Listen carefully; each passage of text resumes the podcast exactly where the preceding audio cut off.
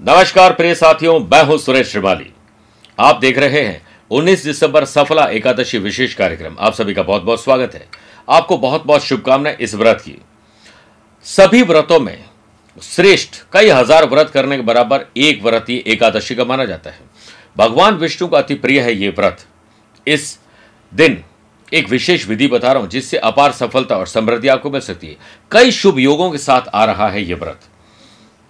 भगवान श्री कृष्ण ने कहा था कि बड़े बड़े दक्षिणा वाले यज्ञों से मुझे उतना संतोष नहीं मिलता है, जितना एकादशी व्रत के अनुष्ठान से होता है।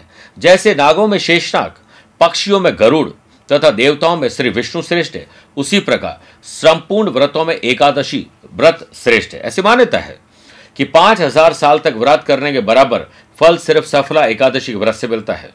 सफला शब्द का अर्थ है समृद्धि होना। जो लोग सफला एकादशी का व्रत रखते हैं, उन्हें सफलता, समृद्धि, सौभाग्य का आशीर्वाद मिलता है। पौष मास के कृष्ण पक्ष में सफला नाम की एकादशी होती, जो कि इस बार 19 दिसंबर 2022 को सुबह तीन बजकर बत्तीस मिनट से शुरू होगी और अगले दिन दोपहर में दो बजकर बत्तीस मिनट तक रहेगी।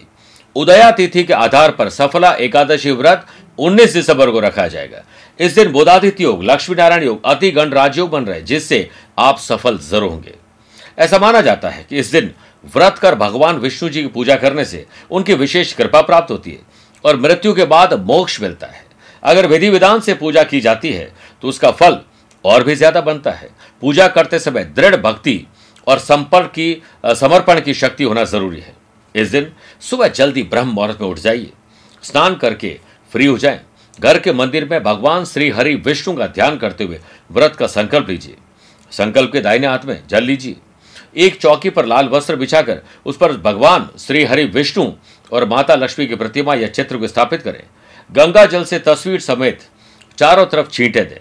पूजा के लिए घट स्थापना करें और देसी घी का दीपक प्रज्वलित करें और श्री हरि के चित्र या प्रतिमा पर पुष्प अर्पित करें। भगवान विष्णु को तुलसी का पत्ता ज़रूर चढ़ाएँ। धूप दीप से आरती करें, फिर विष्णु सहसनाम और कनकदारा स्त्रोत्र का पाठ करें।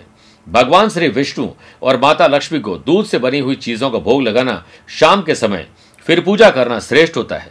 भगवान की पूजा के बाद तुलसी पूजन भी अवश्य करें और कुछ दान ज़रूर करें, फिर अगले दिन व्रत का पारण करें।